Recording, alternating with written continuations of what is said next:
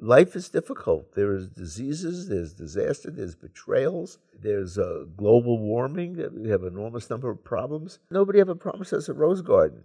If you balance everything out, we're better off with absolute free speech than we are with exceptions. Freedom of speech. Fundamental rights. Freedom of uh, conscience. Academic freedom. Freedom of press. And the right to listen. You're listening to So to Speak, the free speech podcast, brought to you by FIRE, the Foundation for Individual Rights and Expression. Harvey, longtime listeners will recall that we've done an episode with you about FIRE in the past. Uh, that might have been 2019. Maybe a little longer. Yeah, it might have been a little longer. I came I came up to Boston to yeah. uh, to interview you in your office, but today you're back here, down here in Fire's Philadelphia office. It's been a couple of years talking to the interns. We're excited to have you back. Actually, the first time I met you was when I was a fire intern in 2010. Wow. You had come down and, and spoken to the interns, and I, I remember that conversation vividly. It happened in Fire's old office. The staff was maybe 12 or 13 people at the time. I think now we're something like 120 full and part or part time. It's kind of amazing this organization that you founded way back in 1999 with Alan Charles Kors has grown into what it's become, hasn't it? Well, in, in, a way, that's disappointing because I was hoping that fire would go out of business. Instead, the problem has gotten worse. And, and, in any event, fire has now expanded its its purview from just educational um, liberties to uh, the greater society. So um, it looks like we're here to stay, and um, that looks like it may be growing forever. What I realize is that I was really naive, bordering on stupidity, to think that we could solve the problem of free speech on campus in 10 or 15 years and then go out of business. But you know, the great Nat Hentoff uh, was right that the problem of censorship and attacks on liberty are forever, and so vigilance has to be eternal. Um, and it's simply something society has to learn to live with. That you battle these. Every generation has its own battles, but fire ain't going out of business. In addition to being Fire's co-founder, you're a criminal defense attorney. Yes. What got you interested in the law, and in particular, free speech, civil liberties work? Well, first of all, I am a criminal defense and civil liberties lawyer. One of my earliest cases involved um, Harvard students arrested en masse for protesting against the Vietnam War. They were charged with riot uh, in Harvard Yard. So that was a partial criminal case mm-hmm. and it was a partial free speech case. So these two elements have wafted in and out of my law practice um, and my field of interest since the beginning. Well, how was that case? Because this story lives on in fire lore, right? And I don't know the details of it, but the way you talk about it is these students had taken over the president's office, even up to carrying him out in his chair. Yes, like, here, so here, how does it intersect with free what, speech? Here's what happened. Rather than civil disobedience. Okay, here's what happened the students, this was a demonstration against the Vietnam War.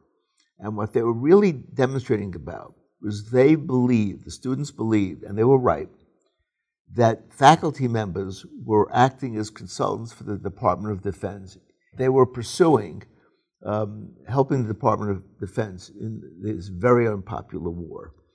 And the building that they wanted, that they took over, was a building of faculty records that would have had an indication of which faculty members were working in collaboration with the Department of Defense. That's what they took over. They carried out the dean of students who happened to have his office in that building. So it's not the president, it's the dean. That's the part with the dean. Yeah, yeah. And and they took it took it over. It there were about a little under like 195 students who were involved in this, and they were all arrested the Cambridge police were supplemented by the state police. They even threatened to call in the National Guard if necessary. And they charged all of them in the Cambridge District Court. And they were all acquitted because the jury was so opposed to the war that they voted their political views rather than the facts. The facts were very clear. Jury nullification. Jury, jury nullification. I couldn't believe. You can't advise the jury that they can do that, though, right? That would You that, would- cannot- that would result in a mistrial. Yes, would- the the judge would not instruct the jurors that they could disobey with the judge's instructions. But if they all sort of decide to do that without saying that's what they're doing, Jury verdicts are final, Mm-hmm. and there's no uh, they they can't be punished for failing to obey the judge's instructions, for failing to follow the facts.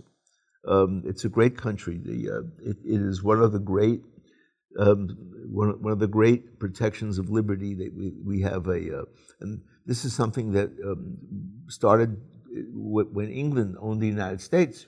The trial of John Peter Zenger, right, Yes. was a trial that resulted in a, a Right. nullification of their seditious libel law, Yep. uh, application. Jury jury nullification has a long and distinguished history in in this republic, uh, and it will continue to do so as long as the Constitution is not amended to do away with it. You mentioned that that case at Harvard, though, was a civil liberties and a free speech case. Obviously, they were protesting, right? So, but up, how do you see the kind of relationship between civil disobedience and free speech? One of the things we find now, particularly with regard to hecklers' vetoes on college campuses, right? You're seeing this uptick in students taking over events and shouting down speakers because they don't like what they have to say. Well- and they argue that that's more speech.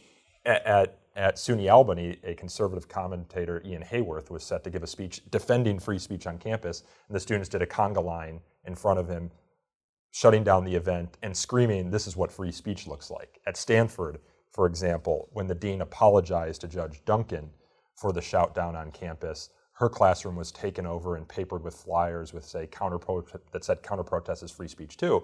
But Fire takes the position that mob censorship tactics, a taking over event, is not more speech. You, if you do it, it's civil disobedience, and you can be punished for it. And it's, frankly, it's, it's, a crime. And it, so it sounds like what the students did there um, was an act of civil disobedience, although it was paired with sort of a political cause or a protest. Civil disobedience can be protest, right? Well, the students I represented who took over University Hall committed a crime. That was very clear. My job as a defense lawyer was to give them the best defense possible, which is what the Constitution required of me. And juries um, are able to vote. They, you know, theoretically, they obey the judge's instructions, but in reality, conscience has a lot to do with it. I actually think that's a very good idea because when a society goes over the edge and, and, and- moves in a direction that is um, that is not good, that is not author- that's too authoritarian, a lot of people disagree with, jurors have the power to nullify. They don't have the right to nullify, but they have the power to nullify. That's a that's a subtle distinction. And I think jury nullification is a great protector of liberty. And I have no problem with the fact that I won those cases um, because the Vietnam War ended shortly after that because of the uh, protests. What other country in the world, when the, when the people at the top decide to, um, to, to launch a war, what other country in the world ends up sto- stopping the war because of popular dissent? Um, it's, you know, we, we're unique. But that's a and, and a, I'm sorry to linger on it, but I just find it so fascinating. We don't have these conversations often on the show. There is a history in the United States of America, in the colonies, with John Peter Zenger, as I mentioned, a newspaper publisher who criticized the uh, colonial governor of, I believe it was New York. Uh, I believe it was New York. Uh, it wasn't Pennsylvania, and then was put in front of a jury, and the jury voted on its conscience to acquit him of the crime of seditious libel. Which seditious libel, for those who aren't familiar with it, you think of libel, you think of sort of like a defamatory statement of a falsehood. It could be seditious libel, even if it was true what you were saying on them, or it was mere opinion. So there is that history in the American colonies. Um, but jury nullification isn't supported by very many people, right? Because it's essentially the nullification of the application of a law in what you perceive to be an unjust circumstance. So, do, amongst the criminal defense bar, so to speak, are you kind of a minority in in in, in thinking that it's sometimes appropriate? Well, I don't. I haven't done a survey, but I bet you a lot of criminal defense lawyers are in favor of jury nullification, because you know we've all represented people who have clearly violated a constitutional law in a situation where human judgment, human compassion, human common sense tells you this was a prosecution that should have never been brought. Um, And um, if, for example, if um, somebody injures uh, a loved one of yours, you go over and punch them in the nose. You're guilty of assault and battery. The society says society punishes the wrongdoer. But I'll tell you right now, you would have trouble getting a conviction. Of, you, you would not be you would not very easily be convicted if you're charged with assault and battery, because jurors would say it's perfectly understandable. He lost his cool. It was his wife or his child who was who was uh, assaulted by this person. Um, true, he should have left this punishment to the state. He inflicted some of his own. Um, as long as you didn't maim or kill the guy, you just, you know, gave him a black and blue mark. The jury would use its common sense and human judgment experience and acquit. It's interesting you bring up that example because there's a, a video going around the internet right now. There's a group in the UK that's, I think, called Just Stop Oil. They're an environmentalist activist group trying to stop the use of fossil fuels and oil. And one of the things they do is they block off streets to prevent cars from coming through. And they sit down and they hold arms and they're wearing these orange vests. And in this video that's gone viral, a woman gets out of her car and says, I need to get my daughter to the hospital. She's sitting in the car. And there are a lot of people in the comments on these videos that said, she should just drive her car through them. She's told them, she's given them notice that a life is potentially at stake. This child needs to get to the hospital. And they continue to sit there and block her from taking care of her child. Now, I don't know what the laws are over there, and I, but I imagine if she drove through these protesters, that would be something she could potentially be prosecuted for, although there would be an argument maybe that she was held hostage or entrapped or something. But I'll tell you what, what would have happened if she had drove through and hurt or even killed somebody, it would be a death caused in the process of saving another. I don't think any prosecutor would bring a charge, and if the prosecutor brought it, no jury would have 12 out of 12 people voting conviction. A prosecutor is ethically required to bring a charge only when he or she is confident that there is enough evidence and the law, the circumstances are such that a conviction is likely. I do not think a prosecutor would bring that prosecution because a conviction is not likely. The jury would not criminally convict this woman for saving her child. It's as simple as that. Now, uh, she probably what she could have done. And she didn't do anything in this case, at least so far as the video shows. She could have, she could have moved very slowly. Mm-hmm and, and you know sort of pushed them aside with her car. Maybe they somebody would have been hurt, but not not awfully likely. There are ways out of these situations, but if in the end somebody was hurt, there wouldn't be a jury conviction, in my opinion. You talk about uh, jury discretion or jury nullification, or the ability of a jury, despite the fact uh, someone who is on trial might have clearly committed the law, if it was done or the prosecution was brought in a, in a context that made it seem like this, sh- it should have never been brought in the first place. Um, they have the discretion to nullify that, despite what the judge might tell them. What about prosecutorial discretion? You see a lot of conservatives, in particular, law and order conservatives right now, upset that there are many newly elected district attorneys in many cities who are not prosecuting petty crime uh, or even pursuing um, folks who, who steal from a Walgreens or, or break car windows uh, in the streets of San Francisco or make life difficult uh, for, for, for, for, yeah, merchant, or for you know, people peacefully going about their business who are, who, you know, are just trying to purchase something in the Walmart and they see someone just grabbing things and, you know, the Walgreens employees are told not to do anything, let the police deal with it, but the police don't deal with it because they know that the prosecutors are never going to prosecute it. How do you feel about those sorts of things. The problem with that is there, there of course, is, is in a lot of these conundrums, there are two sides. One is that there are limited resources for prosecuting people. You're much better off prosecuting illegal possession of guns, uh, assaults, uh, batteries, murder, um, uh, crimes like that, than, than petty theft The other side of the argument is it creates a society which becomes quite lawless in certain ways. After all, merchants have to make a living also. If petty theft gets too high, they have to close down their stores. So there are the, the difficult questions have two sides answers. Um, part of the problem with the petty theft is that our society hasn't dealt with inequality well enough. And there are people who steal because they need to, rather than just because they want to. So that's that has to be put into the uh, to the mix.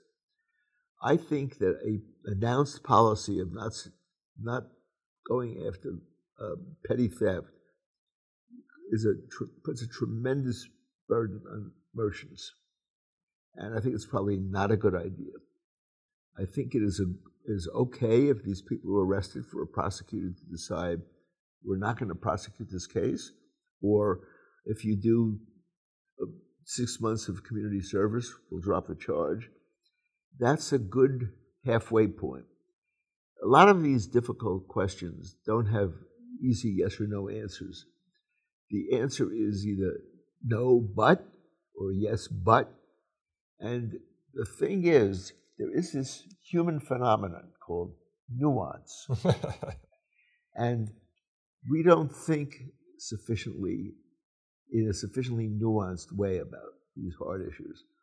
But there are middle points um, that can solve a lot of these problems in a nuanced way that will not give either side a complete uh, victory but which is better for society in the long run. Well, you saw in the 90s under Mayor Rudy Giuliani the implementation of the kind of broken window policy, which is you go after these low level crimes, broken windows, uh, theft, drug use in the streets, because the theory in their mind was these are crimes, or misdemeanors that, that signal so, sort of you know, worse behavior to come or that the, the people who do these things what often create multiple. But it was a civil liberties disaster right. in many cases. What what, it, what the broken windows does is creates an environment where crime, petty crime, is tolerated, and then it leads, in theory, to more serious crimes. But when you announce you're not going to prosecute a certain kind of crime, you encourage that behavior that gets rewarded. Yes. gets repeated. Yep as a criminal defense attorney, and fire does due process work on campus, right? I'm sure you've had experiences throughout your career whereby you're representing people who you know are guilty or who you suspect are guilty. I don't know if these are things, I'm not a lawyer myself, you ask your client, probably not. You, do, you don't ask your client whether they did it or didn't, maybe you do. But I think there's a fundamental lack of education around first principles in the United States, and particularly a fundamental lack of understanding and appreciation for the principles of due process, where even if someone looks very guilty, they need to be allowed to have a robust defense, either appointed or one that they are, if they have, if they have means, they, they um, secure themselves. They, they get their own, their own lawyers. Why is that the case? Why does someone who is very clear, they're caught on video murdering someone or caught on video assaulting someone, why does that person deserve a robust defense just as much as the person where the evidence isn't as clear or there's a suspicion that it's a bunk prosecution and they didn't commit the crime? Well, let's, first of all, you realize that the Constitution doesn't talk about deserve, it talks about rights moral issues and these ethical judgments are not in the Constitution, number one. Number two, I have never had a criminal case or I haven't asked the client if he or she was guilty. Are there some lawyers who don't, though? Oh, some lawyers do not. But let me tell you why a lawyer should and why I have always done it, including in murders. Because a lawyer who isn't in possession of all of the facts cannot give adequate representation, vigorous representation of any defendant, because you then end up getting surprised by something you weren't prepared for because you haven't ascertained every single fact from the client. The lawyer has an obligation to not disclose this to anybody. Remember, there are three groups in our society who have absolute privileges to not disclose what they learn from a client or a patient. There's the doctor patient privilege, there's a lawyer client privilege, and there's the priest penitent privilege. Those are the only three. People in those three professions cannot be forced to disclose what is told to them. And the reason is that they cannot do their jobs unless they know every fact. Now, what is the result of the fact that I, I, I found out? I find out that a, uh, a, a, client of mine has committed a murder. I say, well, you know, you're not going to take the stand. But it's not up to me whether the client takes the stand. I had one case in which a client confessed to a murder and decided he was going to take the stand and deny it. What I did was I put him on, I had to identify himself, and I said, Would you tell your story to the jury? I did not ask questions because I would not, did not want to be ethically, I did not want to be complicit in, in, in suborning perjury. Um, I probably could not have gotten in trouble for doing so. But as a matter of my own professional standards, I said, Would you tell your story to the jury? Told the story to the jury, was convicted. It was not a convincing story because it was against all the known facts. So there are, life is nuanced and law practice is nuanced, and there are usually ways out of any conundrum. Mm-hmm. So, do you find that there's any personal moral quandary that you have if you know that someone committed a murder with providing them a robust defense? Or is the argument that to the extent the state is going to take someone's liberty, or perhaps in some states even their life, away, the burden of proof is that on them to bring it to bear. Otherwise, you just take it at face value? My I go by the by the standard that is incorporated in the following aphorism. Better that 10 guilty people go free mm-hmm. than that one innocent person be convicted. A society dedicated to liberty has to make the judgment in that direction. Mm-hmm. In the end, we don't live in a more dangerous society the, the biggest danger in our society is the fact that guns, that the, the court has interpreted the Second Amendment allowing anybody to own a gun. Um, I think that's probably an, an overly uh, expansive uh, uh, definition of what the Constitution requires, but I'm not on the Supreme Court. There are too many guns, but criminal defense attorneys don't get on the Supreme Court, do they? They do not. I, I think Ruth Bader Ginsburg, I'm, I'm, trying to remember if she ever did any criminal defense work. She was a public defender, I believe, so she might have. But um, no, they don't get on the Supreme Court. Um, but um, I think that in the end, of course, you, what you're saying is there are costs to being in a society where liberty is valued very, very highly. I don't deny, deny that. Um, but um, there, but there's also there are also costs living in a society where the government can just say someone's guilty without having to prove it oh, yeah. and throw them in jail. And, and that's why I think at its costs, core, yeah. the even when someone when an attorney knows they're guilty, it's important that the attorney force the government to make its case. You know, the question you asked me, I can't count the number of times I've been asked the question. And here's my answer. If I was a doctor and I'm walking down the street and some guy walking down the street has a heart attack. And that is a very vicious member of the mafia, a known killer, okay? And someone who is likely to kill again. Who's likely to kill again. Do I go over and apply cardiac pulmonary resuscitation or don't I?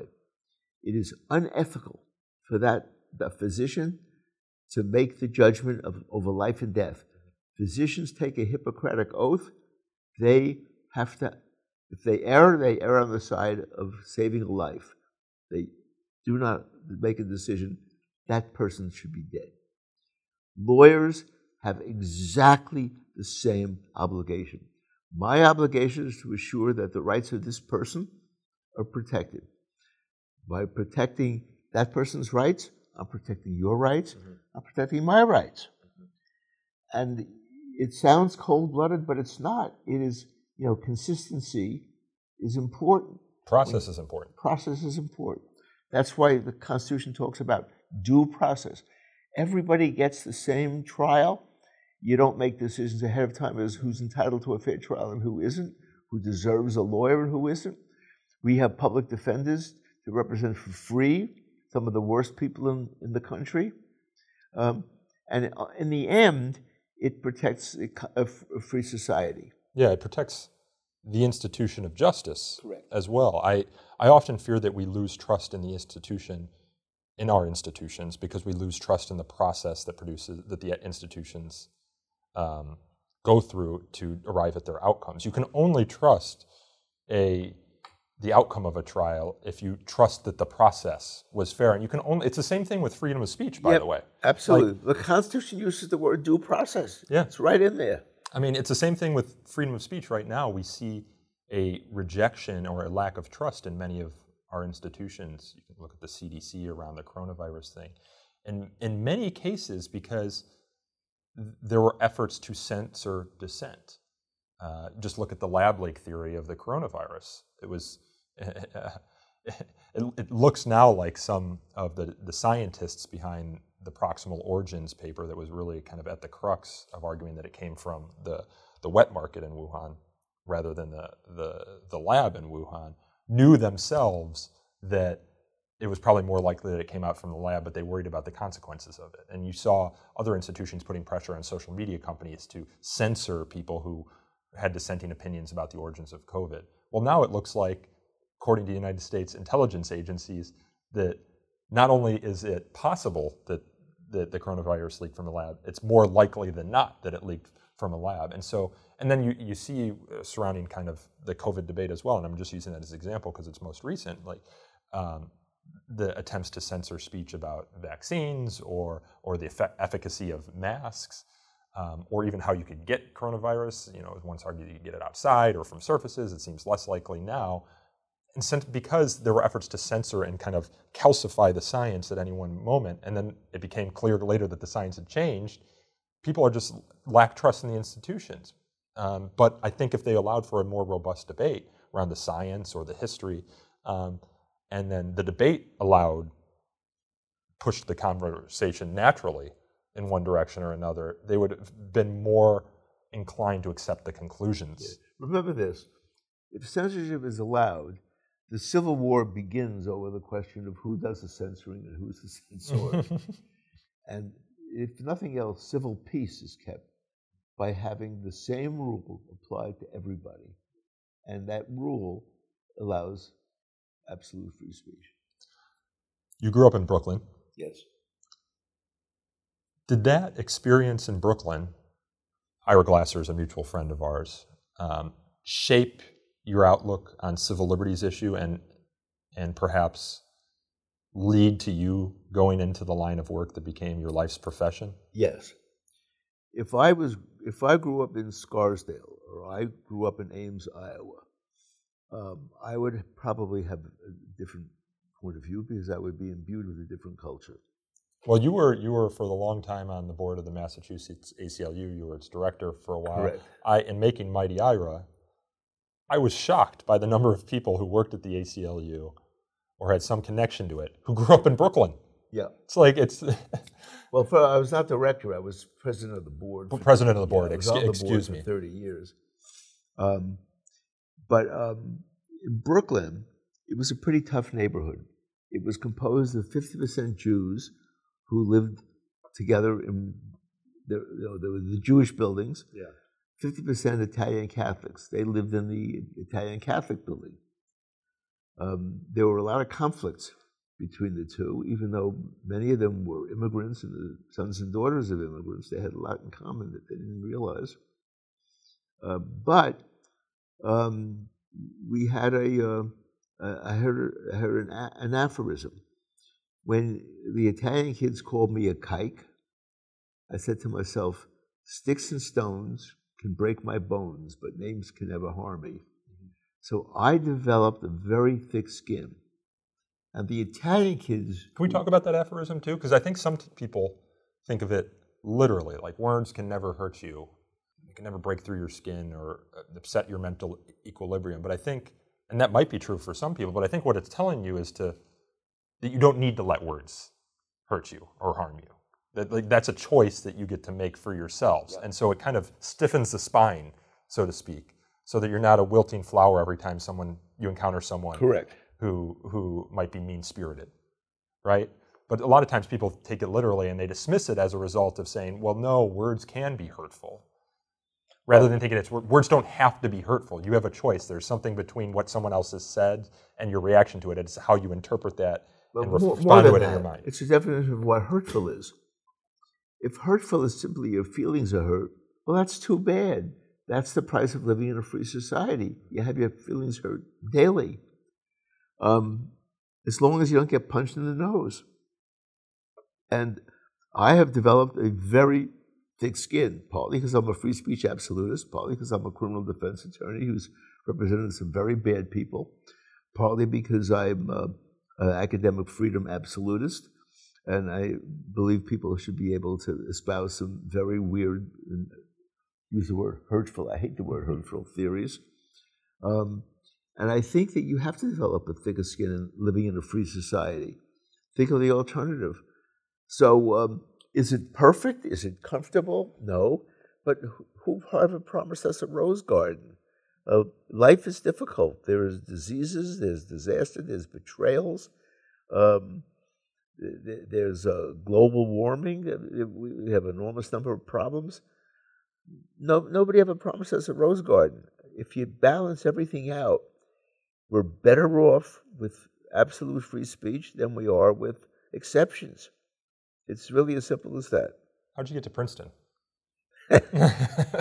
Well, my f- father, who never finished high school, he was a he had three professions. He was a furrier. He was a, um, a cab driver in Brooklyn, and he was a he ran a candy stand. Ran didn't own ran a candy stand in the Selwyn movie theater in Times Square. And um, he we we we lived hand to mouth because he didn't have even a high school education, and um, so uh, what what happened was he as when he was a furrier he was a member of the furriers union he reported to the national labor relations board a crooked election. He had learned about a crooked election by the russian thugs who ran the furriers union.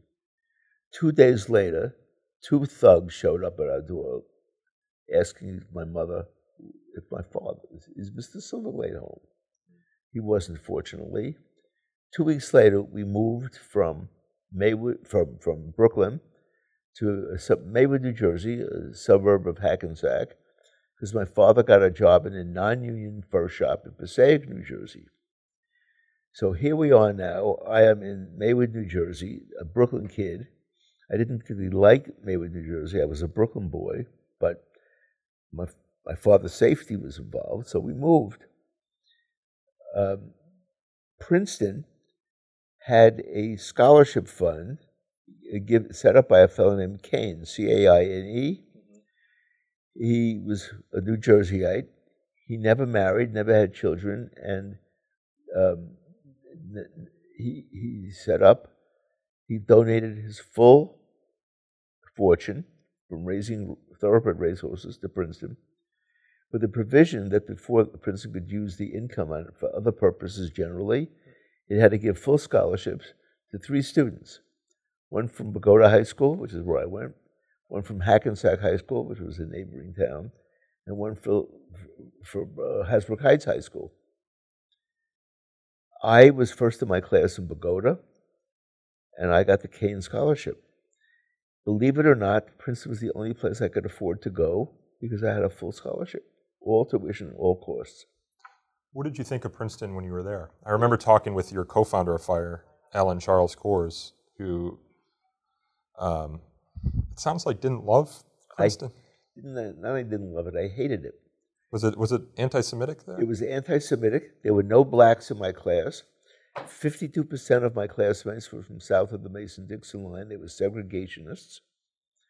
In fact, the son of the mayor of one of the one of the governors or mayors who put fire hoses on the black demonstrators was his, his son was in my class. I think it might have been Art Hanes. Um, and um, uh, there were there were nine blacks in my class. They were all sons of African presidents who were tribal chieftains. No American blacks. The first black American black uh, I graduated in '64. The class of '65 had a black kid named Robert Ames. I said to Bob, "How'd you get in?" And he said, "My father's an Air Force general, and they were afraid he'd strafe the campus if I, they didn't let me in." Um, it was awful. I got a first-rate education but it really tested my uh, ability to be in a hostile environment. In an odd way, I think that my thick skin was developed at Princeton by the number of people who called me a kike. I suddenly realized what it meant to say, Sticks and stones can break my bones, names can never harm me. It was a hostile environment, to use the modern phrase. I got, but I got a great education. It was good enough so that I got into Harvard Law School. And when did you decide you want to be a lawyer? That is a story. It is one of my favorite life stories. Funny you should ask that. We don't have a ton of time, so uh, okay. we'll take the abridged version. Here's the abridged version. My parents wanted me to be a doctor. All Jewish kids my generation were supposed to be doctors. Um, I, in fact, my girlfriend was chosen for me by my parents because she was the daughter of our physician in Hackensack, New Jersey. The idea was I would go to medical school, we would marry, and I would go into partnership with her father, and then when he retired, I would have. The oh, they had the whole life planned out for you. All life planned out. Princeton gave me a fellowship to go to Paris the summer between my sophomore and junior year. They got me a job where I could earn room and board. They paid my airfare. I was out of the country and away from my family for the first time ever and I rethought my life. I decided I was not in love with this woman who they had chosen for me. Was I, she in love with you? I think so. I'm assuming you were chosen for her as well. Yes. Um, and uh, I decided that I was more interested in the problems people cause problems than the people's germs, than the problems germs cause people. I switched from pre med to pre law. I broke up with my girlfriend. I went to Harvard Law School. Upon my graduating, I met Elsa Dorfman, whom I fell in love with instantly. She fell in love with me instantly. And that began a 53 year romance, which ended when she died of kidney failure in, in 2020. She is really a fantastic human being. And for any of our listeners who uh, are interested in learning more about your late wife, Errol Morris made a documentary about her. The B side, Elsa Dorfman's portrait photography. He made a. He made a uh, and you guys had an incredible life together. Um, I don't probably know it as intimately as maybe Will Creeley, whose father was a friend of yours. Friend of Elsa's, one of Elsa's five closest friends in life.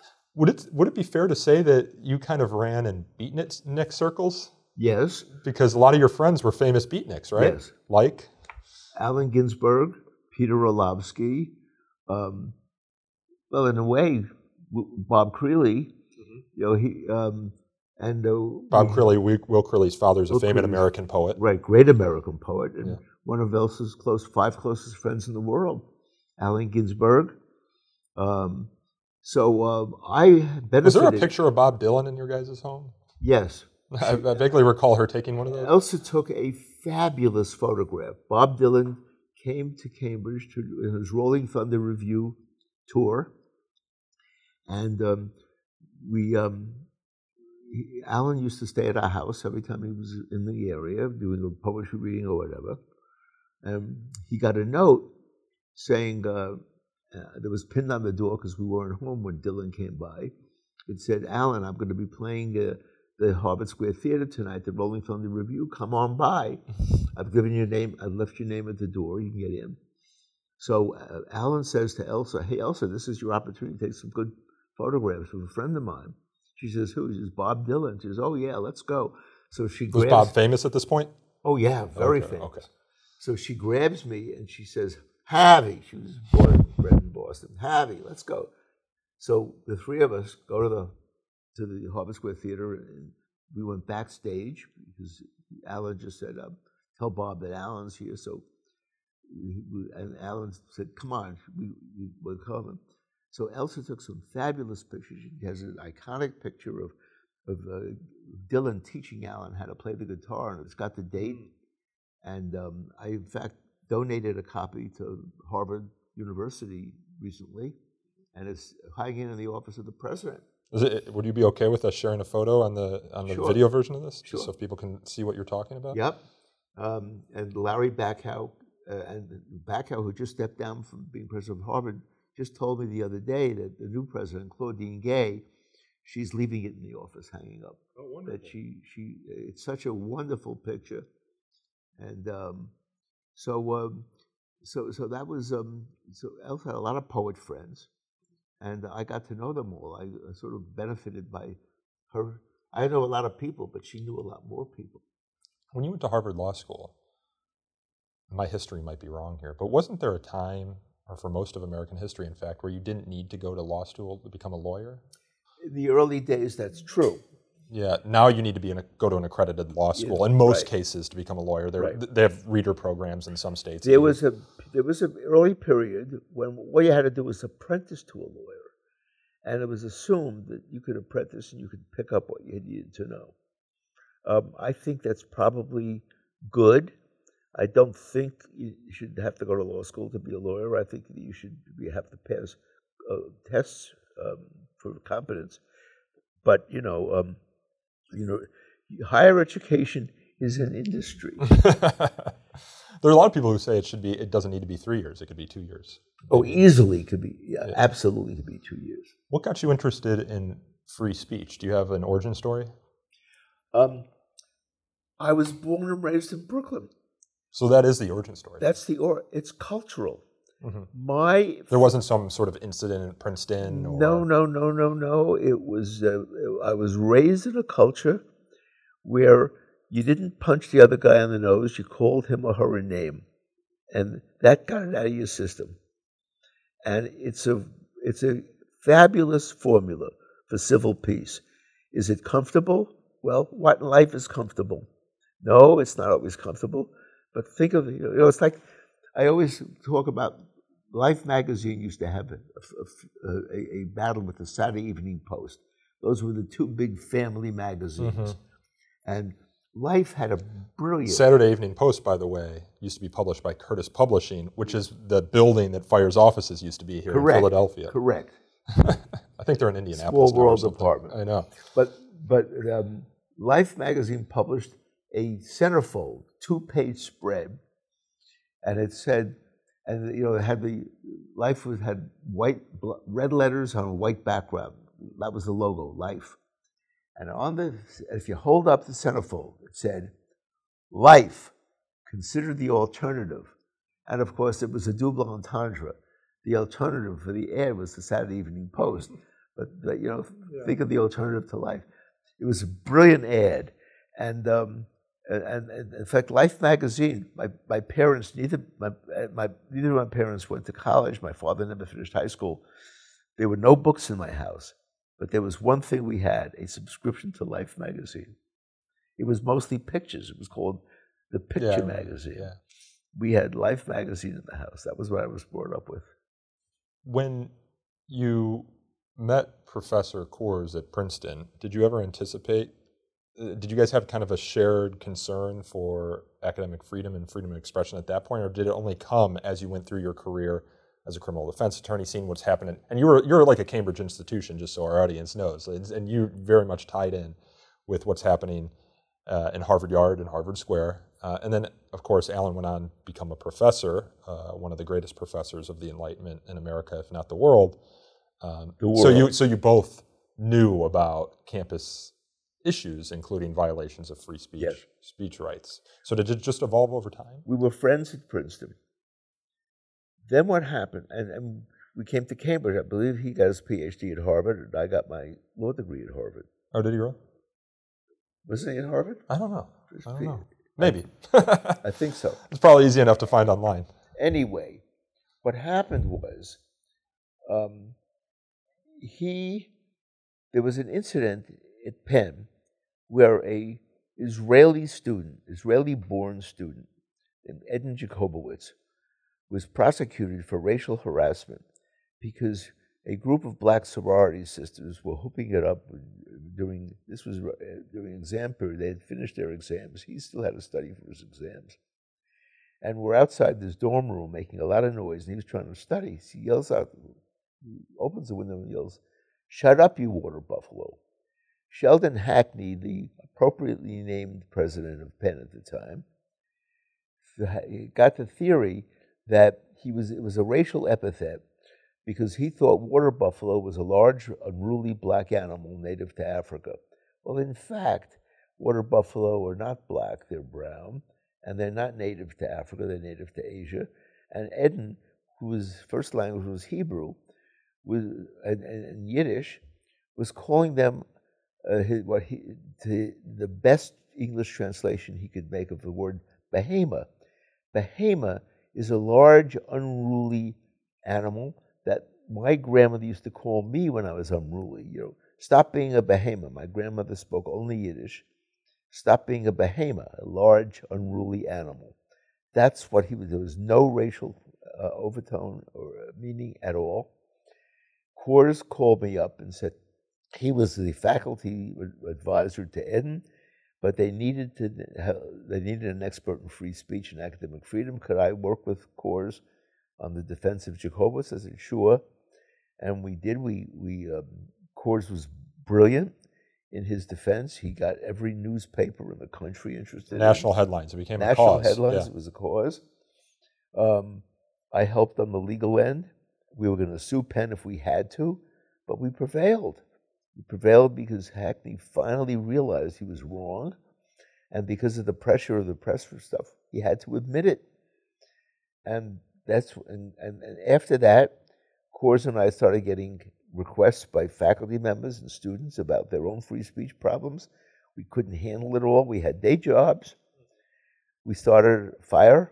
We hired one executive director, and Kors and I volunteered as much time as we could. And I expected fire would go out of business in eh, 10, 15 years because the problem of censorship on college campuses was such a self contradiction, so absurd that it would be like, you know, toppling over a, a tower of dominoes. Well, I was wrong about that. It's been more persistent.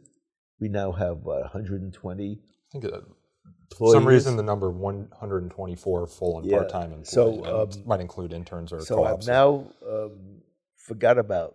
I I'm no longer predicting anything, but um, uh, obviously the fight for liberty, as Ira Glasser probably has told you, is eternal. It's never won, but you're lucky if it's never lost. If it goes on forever, and that's okay with me now. I'm adjusted to the fact. Last question here, because I know you have a train to catch to head back up north. We talk about Brooklyn a lot. I have a lot of experience talking with people who went into civil liberties, particularly free speech work, because they grew up in Brooklyn. There's an old saying that if you call up the ACLU with a free speech case and get someone with a Brooklyn answer, accent on the phone, then you're probably in good hands. It's cultural. But that, but we live in an increasingly empathetic society, right? Where bullying is top of mind for parents and educators, and there are a lot of systems in place to to ensure that kids' interactions with each other don't devolve into name calling or to bullying. So if, if free speech and Ira talks about the same, it's same sor- sort of story. It's like you know they were on the streets of Brooklyn. There were no parents there to mediate their differences. They used to, they figured out how to solve their disputes through through words, and sometimes that meant name calling. But you you came out of it knowing that you had agency and you could figure out things on your own. In an increasingly empathetic and sensitive and um, kind society, do you worry that people will appreciate freedom of expression the same way you guys did? First of all, let me tell you, the movement toward uh, uh, outlawing hate speech, the movement toward protecting kids' feelings rather than the rights of those who want to call them names, is very dangerous. Dangerous. Why? Because it doesn't give you any indication of whom you should not turn your back on. I was very in Princeton when people called me a kike. I said to myself, that's somebody I'm not going to turn my back on. That's somebody I'm not going to trust. That's somebody who hates me. I knew that because we were free to call each other names. The ability to express hatred is easily as important as the ability or the right to express love. I love you and I hate you with two sides of the coin, but you want to know who loves you, and you certainly want to know who hates you. There is no, no distinction should be made legally between hate speech and love speech. It's as simple as that. Well, I think we have to leave it there, Harvey. We've got a lot more stories that we could run through, and so hopefully we have endless. It's an excuse for another podcast, but I appreciate you taking the time here on your visit to Fire's Philly office, and maybe next summer you come back, talk Yep. to next year's interns, and we do part two. Yep. Thanks again. This is part three, actually, isn't it? Well, yeah, the, the, the yeah, I guess the first podcast we did was kind of your story of the founding of Fire up until kind of now, and talking about things that were happening today. I wanted to get a little bit more of your background here, and also your background about being a criminal defense attorney. So I think we got that, but I'm sure you have a lot of stories about working with clients You know, between a- Princeton and the founding of Fire. That There's a report for the Boston Globe, Mark Feeney, who did the obituary. He's a he's actually the movie reviewer, but he did the obituary of Elsa because he um, he he was so cl- he was a good friend of hers, and um, so he did her obituary. she had so many interesting friends: Allen Ginsberg, Errol Morris. you know, Yeah. so. and, and that he has said to me that he thinks I should write a memoir of life with Elsa. That she was so interesting that I should write a memoir about it. And I'm thinking of it right now. You know, I'm doing a book, uh, Shadow University Part Two with Sam. Samuel Abrams. Yeah, and uh, assuming I'm still sentient after that, I am 81. Um, uh, I I'm thinking of doing um, a book about life with Elsa because it was so interesting. I mean, so interesting. You should, at the very least, sit down and tell the stories. You know, you tell the stories, record them. It might make writing that memoir a little bit a little bit easier. Yep. And you can get you know someone to kind of help you pull it all together. Yep. Um, but I I would be interested in reading that book, so I do hope that you find the time to do it.